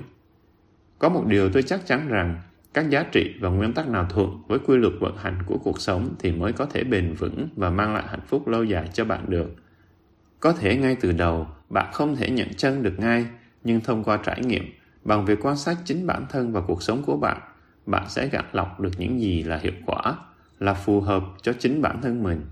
Điều này rất quan trọng, bởi vì nếu bạn xây dựng cuộc sống của bạn dựa trên các giá trị và nguyên tắc không phù hợp với tự nhiên, thì cho dù bạn có cố công đến bao nhiêu, mất nhiều thời gian đến bao nhiêu, thì kết quả vẫn không thể là hạnh phúc và viên mãn được. Ví như bạn trồng chanh và mong muốn thu hoạch cam vậy. Hãy cẩn thận để đừng hoài phí công sức và thời gian của mình. Tôi hy vọng các ghi chép của tôi ở đây có thể đưa ra cho bạn nhiều gợi ý về các giá trị và nguyên tắc sống để tìm về với độc lập, tìm về với tự do và đó chính là hạnh phúc. Tái bút Độc lập và tự do ở đây là ý nói đến độc lập và tự do trong tâm trí bạn nhé. Ghi chú từ cuốn sách Tư duy triệu phú, tác giả Thomas J. Stanley, PhD. Đây là kết quả của một công trình nghiên cứu hơn 1.001 hộ thu nhập cao tại Mỹ, 733 hộ triệu phú. Mỗi hộ có giá trị tài sản ròng 1 triệu đô la hoặc hơn. Kết quả khảo sát trên toàn nước Mỹ này của 733 hộ tham gia cung cấp nền tảng cho cuốn sách này. Tôi chỉ đọc được vài chương của cuốn sách này và chỉ một vài chương ngắn ngủi, nhưng tôi đã học được khá nhiều điều thú vị và bổ ích từ những nhà triệu phú Mỹ. Kết quả tìm được rất đáng suy nghĩ. Hơn nữa, những kết quả này sẽ làm bạn ngạc nhiên và thay đổi cách tư duy của bạn. Dưới đây là các ghi chú từ vài chương mà tôi đọc được từ cuốn sách này. Bạn không thể tận hưởng cuộc sống nếu bạn bị nghiện mua sắm và sử dụng thẻ tín dụng. Chúng tôi, những nhà triệu phú, dành nhiều thời gian với gia đình và bạn bè, ít vay tiền và giàu có trước tuổi 45. Chỉ một bộ phận thiểu số, 27% của nhóm khảo sát, có nhà được xây dựng riêng cho họ. Phần còn lại tin rằng sẽ tốt hơn nếu mua một căn nhà đã xây dựng sẵn thay vì xây dựng căn nhà riêng cho bạn sẽ bất tốn thời gian rất nhiều và tiết kiệm nhiều khi mua các căn nhà đã được xây dựng sẵn. Chúng tôi độc lập về tài chính, tuy nhiên chúng tôi có xu hướng sống một cuộc sống vừa phải, không phung phí. Chúng tôi giàu có mà không phải làm những việc bất chấp giá trị đạo đức và uy tín của chúng tôi. Thực tế là chúng tôi nhận thấy rằng đạo đức và tính chính trực đóng góp đáng kể cho sự thành công của mình. Chúng tôi không phải là những người nghiện công việc và chúng tôi dành nhiều thời gian để giao tiếp với gia đình và bạn bè. Khi chúng tôi làm việc, chúng tôi làm việc chăm chỉ. Chúng tôi tập trung năng lượng để tối đa hóa kết quả thu được từ những công sức đã bỏ ra. Các hoạt động trong cách sống của chúng tôi thường cho phép chúng tôi liên lạc với những con người mà cuối cùng sẽ trở thành khách hàng, bệnh nhân, nhà cung cấp hay thậm chí là bạn tốt. Những gì tốt đẹp nhất trên đời của chúng tôi là miễn phí hoặc ít ra là rất hợp lý về mặt chi phí. Sẽ không tốn kém gì để tham dự một sự kiện thể thao của con trai hay con gái bạn, tham quan một viện bảo tàng hoặc chơi bài bridge với những người bạn tốt của bạn. Những chi phí đó ít tốn kém hơn nhiều so với một chuyến đi casino. Nền tảng tạo nên thành công tài chính của chúng tôi là đạo đức, chính trực, trung thực với tất cả mọi người kỷ luật, kiểm soát bản thân, các kỹ năng xã hội, hòa nhập với mọi người. Một người vợ, chồng hỗ trợ, làm việc chăm chỉ hơn hầu hết người khác. Chúng tôi đầu tư vào thị trường chứng khoán và đầu tư nhiều hơn vào chính bản thân chúng tôi, nghề nghiệp của chúng tôi, các thực hành chuyên môn và các công việc kinh doanh cá nhân. Hầu hết chúng tôi sẽ xác nhận rằng chúng tôi có các tố chất lãnh đạo Chúng tôi có khả năng bán các ý tưởng của chúng tôi cho nhân viên và các nhà cung cấp và bán các sản phẩm của chúng tôi tới các đối tượng khách hàng được cẩn thận ngắm đến. Tại sao kinh tế Mỹ lại thoải mái tưởng thưởng chúng tôi? Bởi vì chúng tôi cung cấp sản phẩm hoặc dịch vụ có nhu cầu cao nhưng lại có ít nhà cung cấp. Chúng tôi không đi theo xu hướng của đám đông. Điều này được chúng tôi áp dụng cho cả hai, những gì chúng tôi bán và những gì chúng tôi đầu tư. Trong cuốn sách Successful Intelligence, tiến sĩ Sternberg tìm thấy rằng trí thông minh thành công có ba thành phần, trí thông minh phân tích, trí thông minh sáng tạo và trí thông minh áp dụng thực tiễn. Chỉ một mình trí thông minh phân tích sẽ không đủ cho sự thành công. Tôi nghĩ thành công thực sự bao gồm các tình huống bạn gặp phải và những người bạn gặp. Không ai có thể thành công bởi chính bản thân họ. Thành công là các mối quan hệ bạn phát triển với những người xung quanh. Xuyên suốt cuộc đời tôi, tôi đã được nhiều người giúp tôi làm mọi việc tốt hơn. Người ta sẽ đầu tư vào bạn nếu họ tin rằng bạn trung thực và làm việc chăm chỉ. Chúng tôi có suy nghĩ rằng sẽ là rủi ro nếu không tự làm ông bà chủ cho bản thân mình. Chúng tôi nghĩ nhiều hơn về thành công, không nghĩ về thất bại. Chúng tôi chấp nhận rủi ro và nghiên cứu kỹ các kết quả có thể xảy ra. Chúng tôi hiểu rằng chúng tôi có các giới hạn nhất định và chúng tôi phát triển hiểu biết về các thế mạnh và giới hạn của chúng tôi trước khi hoàn thành đại học. Chúng tôi có dư kiến giải về các lẽ thường của cuộc sống và chúng tôi có cái mà mọi người gọi là sáng tạo. Chiến trường mà chúng tôi chiến đấu sẽ quan trọng hơn so với những gì chúng tôi cần làm cho cuộc chiến để chiến thắng. Có một mối liên hệ trọng yếu giữa số năm mà chúng tôi đã kết hôn với số lượng tài sản chúng tôi tích lũy được. Hầu hết chúng tôi, 92% đã kết hôn, chỉ 2% chưa bao giờ kết hôn và khoảng 2% đang ly hôn hoặc ly thân. Có một mối liên hệ giữa chất lượng các nhà hàng xóm của chúng tôi với sự thành công của chúng tôi. Chúng tôi làm gì trong thời gian không phải làm việc trong 12 tháng vừa qua? Hầu hết chúng tôi, 85% tư vấn với các chuyên gia thuế, 81% tham quan một viện bảo tàng, 68% tham gia các hoạt động cộng đồng. Hầu hết chúng tôi rất ít hoặc không tham gia các hoạt động do it yourself, tự tay làm hết. Chỉ 19% chúng tôi tự cắt cỏ năm ngoái, không ai trong chúng tôi tự xây nhà hoặc sửa ống nước. Cách suy nghĩ của chúng tôi chỉ ra rằng chúng tôi cần làm việc chăm chỉ cho ngành nghề của chúng tôi và tận hưởng phần thời gian rảnh rỗi còn lại để làm những việc mà chúng tôi thích. Cho dù chúng tôi giàu hoặc không giàu, những thứ tuyệt vời nhất trong cuộc đời của chúng tôi là miễn phí hoặc rất gần với điều đó làm bạn bè vui, nghiên cứu đầu tư và xem con cái chúng tôi chơi thể thao không phải là các hoạt động đắt tiền. Tuy nhiên đó lại là những việc chúng tôi thích làm nhất. Lối sống của chúng tôi phù hợp với việc tăng cường các mối quan hệ với bạn bè, gia đình và các hoạt động này của chúng tôi không thể thay thế cho các hoạt động xây dựng khối tài sản của chúng tôi, mà chính các hoạt động này bổ sung cho việc xây dựng tài sản của chúng tôi. Nền kinh tế Mỹ tưởng thưởng cho những ai có các suy nghĩ triệu phú. Bạn cần nhớ rằng 8 thành phần cơ bản của công thức thành công về mặt kinh tế như sau. Hiểu rõ các yếu tố thành công chủ chốt mà nền kinh tế Mỹ luôn luôn và tiếp tục tưởng thưởng, làm việc chăm chỉ, sự chính trực và sự tập trung. Không bao giờ cho phép một kỷ lục hàng lâm nào đứng chen chân trên con đường của bạn. Can đảm để chấp nhận một số rủi ro tài chính và học cách để vượt qua thất bại Lựa chọn nghề nghiệp không chỉ độc đáo và có lợi nhuận mà còn là công việc mà bạn yêu thích. Cẩn thận trong việc lựa chọn người bạn đời của bạn. Những người chồng hoặc vợ hiệu quả trong việc kiểm soát kinh tế có những đặc tính tương thích với thành công. Vận hành một hộ gia đình hiệu quả về mặt kinh tế, nhiều nhà triệu phú chọn các căn nhà cũ và sửa lại hơn là mua mới.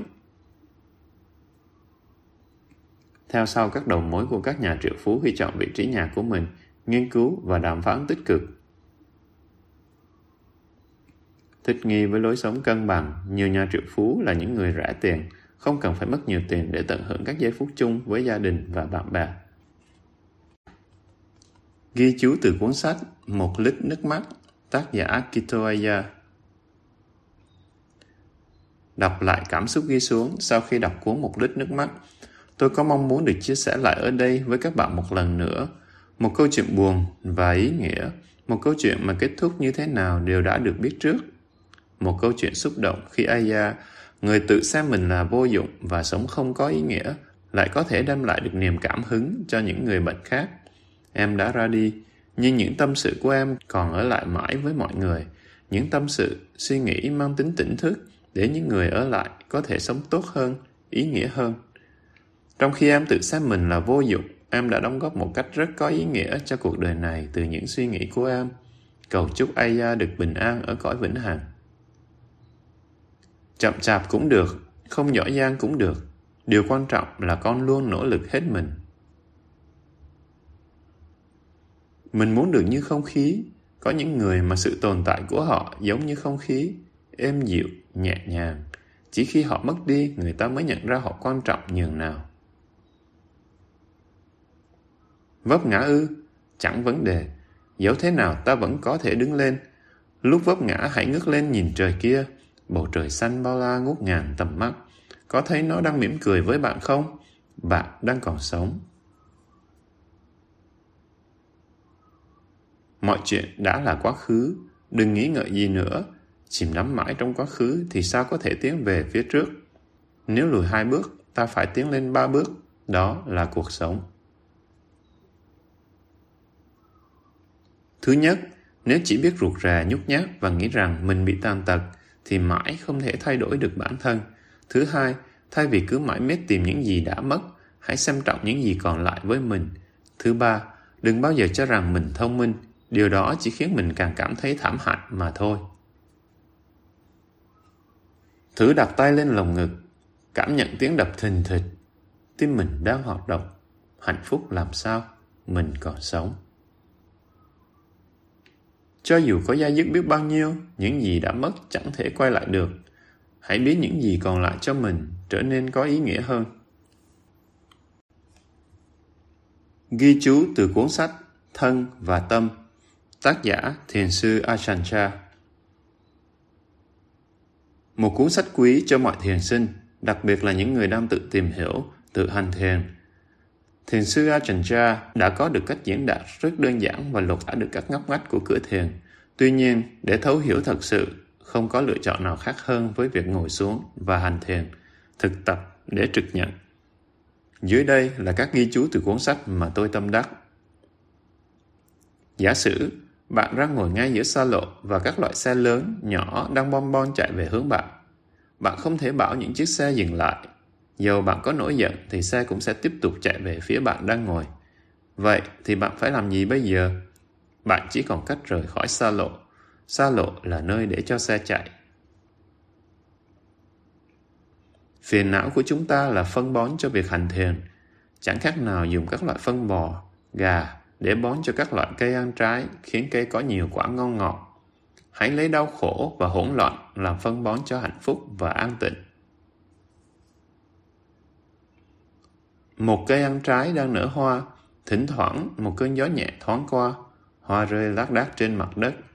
Một số nụ còn lại phát triển thành những trái cây nhỏ. Một trận gió nữa lại thổi qua và một số trái non rơi rụng. Một số trái còn lại lớn dần và hờm chín một số khác chín mùi trước khi rụng. Con người cũng vậy, như hoa và trái trước cơn gió, rồi cũng sẽ rơi rụng trong từng lứa tuổi của cuộc đời. Một số người chết ngay lúc còn trong bụng mẹ, một số lìa đời vài ngày sau khi sinh, một số sống được vài năm rồi chết khi chưa đạt đến tuổi trưởng thành, một số chết vào lúc tuổi thanh xuân, một số đến tuổi già rồi mới chết. Hãy trầm tư về cuộc sống của con người, liên tưởng đến bản chất của trái cây trước gió. Chúng ta thấy hoa, trái và cả chúng ta đều không vững bền. Tâm chúng ta cũng vậy. Khi pháp trần sinh khởi, thổi và quét qua tâm thì tâm rơi như trái cây rơi rụng. Nếu tâm bạn an tịnh, tĩnh lặng thì nó sẽ trở thành một dụng cụ quan trọng để dùng. Nhưng nếu bạn chỉ ngồi với mục đích để có tâm định, hầu đạt được cảm giác hạnh phúc và vui vẻ, thì bạn đã phí mất thì giờ. Hành thiền là làm cho tâm an tịnh, tĩnh lặng ổn định, rồi dùng tâm yên lặng ổn định này để xem xét thân và tâm, hầu thấy rõ ràng chính xác bản chất của chúng. Ngược lại, nếu chỉ tập cho tâm yên tịnh để phiền não khỏi phát sinh, thì chẳng khác nào dùng một tảng đá tạm thời đầy hố rác. Nếu dời tảng đá đi, hố rác hôi thối vẫn còn nằm đấy. Sự định tâm không phải để tạm thời hưởng thụ an lạc, mà là để xem xét chính xác bản chất của thân và tâm. Đó là đạo giải thoát chân chính. Tâm bình an tĩnh lặng do định tâm đem lại chỉ là sự an tĩnh tạm thời. Mục đích của hành thiền là diệt tận phiền não. Bởi thế, muốn có bình an tĩnh lặng thật sự, bạn phải phát triển trí tuệ.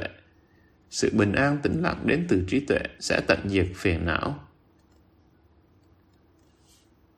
Tôi biết một số bạn học hành rất giỏi và hiểu biết rộng rãi. Người ít học, có ít sự hiểu biết về thế gian thì có thể thực hành dễ dàng. Người có nhiều hiểu biết cũng giống như người có một căn nhà rộng rãi. Muốn quét dọn sạch sẽ phải bỏ ra nhiều công phu. Nhưng khi căn nhà đã được quét sạch sẽ, họ sẽ có một chỗ rộng rãi có thể làm được nhiều việc. Bởi thế, phải kiên nhẫn. Kiên nhẫn và chịu đựng là điều trọng yếu trong việc thực hành của chúng ta. Hãy nhìn con dao tây. Mỗi con dao có mũi dao, lưỡi dao và sống dao. Bạn có thể chỉ cầm một mình lưỡi dao lên không? Bạn có thể chỉ cầm một mình sống dao hay cán dao lên không? Lưỡi dao, cán dao, sống dao đều là một phần của con dao tây và dính liền nhau không thể tách rời ra được. Khi cầm dao lên, bạn cầm mọi bộ phận của nó. Cũng vậy, nếu bạn cầm cái tốt lên thì đồng thời bạn cũng cầm cái xấu lên. Người ta thường tìm kiếm điều tốt mà loại bỏ điều xấu, nhưng họ không biết rằng chẳng có gì không tốt hay không xấu cả. Nếu bạn không học tập điều này thì bạn sẽ không có sự hiểu biết thật sự. Nếu bạn cầm cái tốt lên thì cái xấu cũng dính liền theo. Nếu bạn cầm hạnh phúc thì đau khổ cũng đeo theo. Hãy huấn luyện tâm cho đến khi nó vượt lên trên cả tốt và xấu. Đó là lúc việc tu hành hoàn tất. Thật ra, tâm ở trạng thái tự nhiên sẽ thanh tịnh, trong sạch như nước mưa. Nếu nhỏ một vài giọt phẩm màu xanh vào nước mưa trong suốt, nước mưa sẽ biến thành màu xanh. Nếu nhỏ một vài giọt phẩm màu vàng vào nước, nước sẽ có màu vàng. Phản ứng của tâm cũng tương tự như vậy. Khi một pháp trần mang màu sắc vui tươi dễ chịu nhỏ vào tâm thì tâm sẽ vui tươi dễ chịu. Khi một pháp trần mang màu sắc héo úa, khó chịu nhỏ vào tâm thì tâm cũng sẽ héo úa, khó chịu. Tâm bị nhuộm màu bởi các pháp trần như nước bị nhuộm màu bởi các loại phẩm nhuộm. Nước mưa trong sạch không màu sắc, nhưng khi gặp màu vàng sẽ đổi sang màu vàng, khi gặp màu xanh sẽ chuyển sang màu xanh. Nước sẽ đổi màu sắc liên hồi theo phẩm màu. Thực ra, dầu đã chuyển sang màu xanh hay vàng, bản chất tự nhiên của nước vốn vẫn trong suốt sạch sẽ. Bản chất của tâm vốn cũng trong suốt, thanh tịnh, nhưng tâm bị ô nhiễm vì bị các pháp trần nhuộm màu, bị mê loạn trong các xung động tình cảm. Cơ thể già và bệnh là chuyện tự nhiên, chẳng có gì sai quấy cả. Bởi thế, chẳng phải cơ thể chúng ta làm cho chúng ta đau khổ, mà ý nghĩ sai lầm đã đem lại khổ đau cho chúng ta. Khi chúng ta thấy sai sự thật thì phiền não đương nhiên sẽ đến. Đức Phật thực sự dạy chân lý. Nếu bạn xem xét nghiên cứu tường tận, bạn sẽ thấy giáo pháp là chân lý và bạn sẽ không tranh biện với chân lý được. Nhưng chúng ta chẳng khác nào những con trâu nếu không cột bốn chân của trâu lại thì chúng ta chẳng thể nào cho trâu uống nước được. Nhưng khi trâu đã bị buộc chặt bốn chân, trâu không còn làm gì được nữa. Và bây giờ nếu bạn muốn, bạn có thể bắt nó uống thuốc và trâu không thể cưỡng lại được. Chúng ta cũng vậy. Chỉ khi nào bị đau khổ trói buộc ta hoàn toàn, bây giờ chúng ta mới chịu bỏ si mê. Còn như vẫn còn có cách để chạy trốn, chúng ta sẽ không chịu dứt bỏ si mê một cách dễ dàng. Chỉ muốn làm phước mà không muốn trau dồi phẩm hạnh thì chẳng khác nào xây dựng lâu đài trên cát. Chẳng bao lâu sau, lâu đài sẽ sụp đổ mà thôi. Cũng giống như muốn nhuộm vải nhưng không chịu giặt sạch tấm vải trước khi nhuộm. Nhiều người đã làm như vậy, họ chẳng cần chú ý gì đến tấm vải. Khi muốn nhuộm, họ chỉ nhúng tấm vải vào thuốc nhuộm mà chẳng cần để ý đến tấm vải sạch hay dơ. Nếu tấm vải dơ thì nhuộm như thế, vải còn tệ hại hơn. Hãy nghĩ đến điều này, nhuộm một tấm vải vừa cũ vừa dơ thì lúc nhuộm xong tấm vải có đẹp chăng? Nhưng người ta thường làm như thế. Người ta chỉ thích làm điều thiện mà không chịu bỏ làm điều ác. Họ quên một điều quan trọng là chỉ khi nào tâm không dơ bẩn, lúc ấy tâm mới bình an, tĩnh lặng mà thôi. Bạn hãy tự nhìn vào bên trong chính mình, hãy xem xét thân, khẩu, ý của mình đã có gì sai lầm. Ngoài thân khẩu ý ra, bạn chẳng có gì để sửa chữa nữa. Một vài người đến hỏi tôi, phải chăng khi thấy được vô thường, khổ và vô ngã, người ta sẽ vứt bỏ tất cả, trở thành lười biếng và không muốn làm gì nữa? Tôi trả lời với họ rằng không phải như vậy, mà trái lại, họ càng siêng năng làm việc hơn, nhưng họ làm với tâm không dính mắc và chỉ làm những việc hữu ích. Những người ấy lại tiếp tục hỏi, nếu mọi người đều hành thiền, đều thực hành giáo pháp, thì chẳng có việc gì trên thế gian này có thể hoàn thành được và sẽ không có tiến bộ nữa. Nhưng phải chăng Lo sợ như thế thì chẳng khác nào con dung lo sợ sẽ hết đất để ăn. Nhiều người phân vân khi thấy ngày nay có nhiều thầy và nhiều lối hành thiền khác nhau, nhưng chẳng qua cũng giống như chuyện đi vào thành phố bằng nhiều lối khác nhau. Giàu đi lối nào, nhanh hay chậm, rốt cuộc cũng đến thành phố. Thông thường các phương pháp hành thiền chỉ khác nhau bề ngoài, nhưng có một điều cốt yếu là các phương pháp hành thiền đúng theo lời Phật dạy phải dẫn đến chấm dứt tham ái. Cuối cùng, bạn phải vứt bỏ mọi hệ thống, mọi phương pháp và ngay cả vị thầy của mình.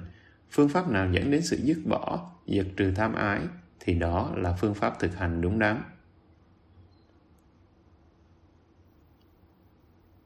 Đừng vội vã diệt trừ phiền não. Trước tiên, bạn phải kiên nhẫn tìm hiểu đau khổ và nguyên nhân của nó có thế mới loại bỏ được phiền não hoàn toàn. Cũng như muốn đồ ăn được tiêu hóa dễ dàng, bạn phải nhai kỹ vậy. Kinh điển đưa ví dụ về một người nọ muốn bắt một con rắn mối đang lẫn trốn trong đụng mối. Đụng mối có 6 lỗ. Nếu con rắn mối chạy vào đó thì làm thế nào để bắt? Ông ta bịt năm lỗ, chỉ trừ lại một lỗ và ngồi canh chừng ở lỗ này.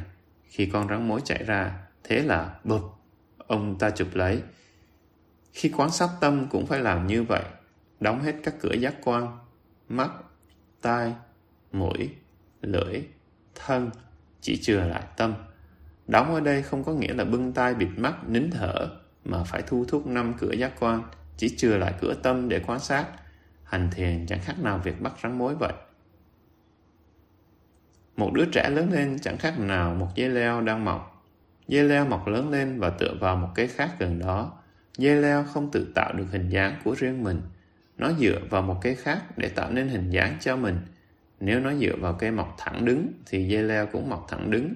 Nếu nó dựa vào cây có hình dáng cong queo thì dây leo cũng mang hình dáng cong queo. Cần phải hiểu kỹ rằng trẻ con chịu ảnh hưởng bởi hành động và cử chỉ mà bạn làm chứ không phải vào lời nói mà bạn dạy. Do đó, việc tu hành của bạn không phải chỉ đem lại lợi ích cho chính bạn mà còn đem lại lợi ích cho con em bạn và cho những người xung quanh bạn nữa.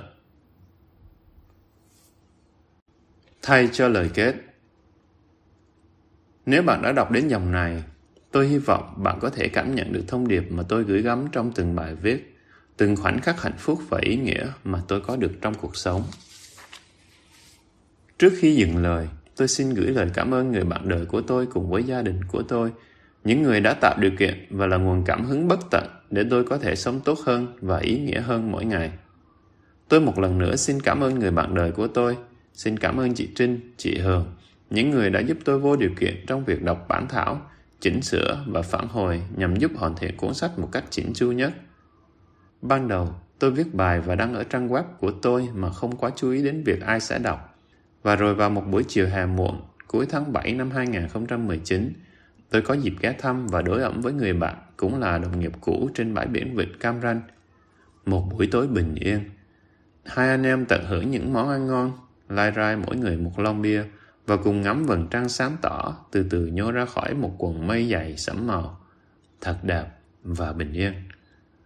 Qua câu chuyện, tôi biết được rằng những lời khuyên của tôi Cách tôi hành xử đã đóng một vai trò quan trọng trong việc anh bạn của tôi có được cuộc sống ngày hôm nay, một cuộc sống độc lập về tài chính, tự do về thời gian và được là chính mình, một cuộc sống hạnh phúc. Tôi vui mừng và xúc động khi biết mình đã đóng góp được vào hạnh phúc của người khác theo cách như vậy. Và thực ra, tất cả những gì tôi khuyên và chia sẻ đến anh ấy đều có sẵn trên trang web của tôi. Chỉ có điều nó nằm yên và lặng lẽ ở đó Tôi thấy mình cần phải chia sẻ nhiều hơn các suy nghĩ này đến với mọi người. Và một cách manh động nhất, nhiều cảm hứng nhất, nhanh chóng nhất, tôi ngồi xuống, tập hợp lại các bài viết từ trang web của tôi và kết quả là cuốn sách bạn đang cầm trên tay. Được sống cuộc sống của chính mình, được là bản thân mình, thành thật với bản thân mình là một thử thách lớn cho bất cứ ai, tôi nghĩ vậy. Bù lại, phần thưởng đợi chờ đằng sau đó chính là món quà vô giá có tên là hạnh phúc Tôi tin rằng chỉ những ai hiểu được các quy tắc vận hành thân và tâm một cách sâu sắc và hành xử dựa trên việc tôn trọng và tuân theo các quy tắc tự nhiên này mới có thể có được một cuộc sống hạnh phúc và viên mãn. Cuộc sống đó không dứt khoát phải là một cuộc sống mà giây phút nào cũng có những phút cao trào, mãn nguyện. Cuộc sống đó chắc chắn vẫn còn rất nhiều những thử thách, đau khổ và bất tội nguyện. Nhưng tôi tin rằng khi được là chính mình, mỗi ngày bạn sẽ có nhiều hơn những giây phút hạnh phúc và tích cực chúng ta hạnh phúc hơn không phải bởi vì chúng ta tránh né hoặc đàn áp được khổ đau. Chúng ta hạnh phúc hơn bởi vì chúng ta có thể hiểu được sâu sắc bài học mà mỗi khó khăn, thử thách mang lại cho chúng ta. Sâu sắc hơn, trưởng thành hơn để chúng ta có thể chấp nhận được thực tế đã và đang xảy đến với chúng ta và từ đó có thể chọn cho mình cách phản ứng lại một cách tích cực nhất, có lợi ích nhất. Chúng ta chỉ có thể sống trong giây phút hiện tại, ở đây và ngay bây giờ. Quá khứ và tương lai chỉ là những vọng tưởng. Mặc dù chúng ta không thể thay đổi quá khứ, chúng ta hoàn toàn có thể có được những ảnh hưởng tích cực đến tương lai của chính mình thông qua việc gieo trồng những suy nghĩ, hành động và lời nói ở hiện tại. Tự do đích thực là sự tự do lựa chọn cách phản ứng trong giây phút hiện tại này. Chính những suy nghĩ, hành động và lời nói tại đây ngay bây giờ mới có thể có tác dụng chữa lành các vết thương trong quá khứ cũng như gieo các hạt mầm hạnh phúc mà theo thời gian sẽ ra hoa kết trái ngọt ngào. Đó là quyền tự do tối thượng của chúng ta. Đó cũng là trách nhiệm cá nhân của chúng ta, trách nhiệm nắm lấy cơ hội của mình trong mỗi một giây phút hiện tại để có thể định hướng, thay đổi và vượt lên chính mình để về với bến bờ của sự bình an, tĩnh lặng và hạnh phúc.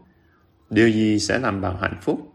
Bạn muốn sống cuộc sống của bạn như thế nào trong một năm tới, ba năm tới, năm năm tới, hai mươi năm tới và cho đến khi bạn 80 tuổi? Hãy nghiêm túc trả lời câu hỏi đó. Một câu trả lời đúng đắn sẽ dẫn dắt bạn đến được với bến bờ hạnh phúc. Tôi tin là như vậy. Xin hẹn gặp lại các bạn trong cuốn sách kế tiếp Hành trình hạnh phúc 1.0 cuốn sách mà tôi ấp ủ đã nhiều năm nay. Cầu mong mọi thuận lợi và an lành đến với các bạn.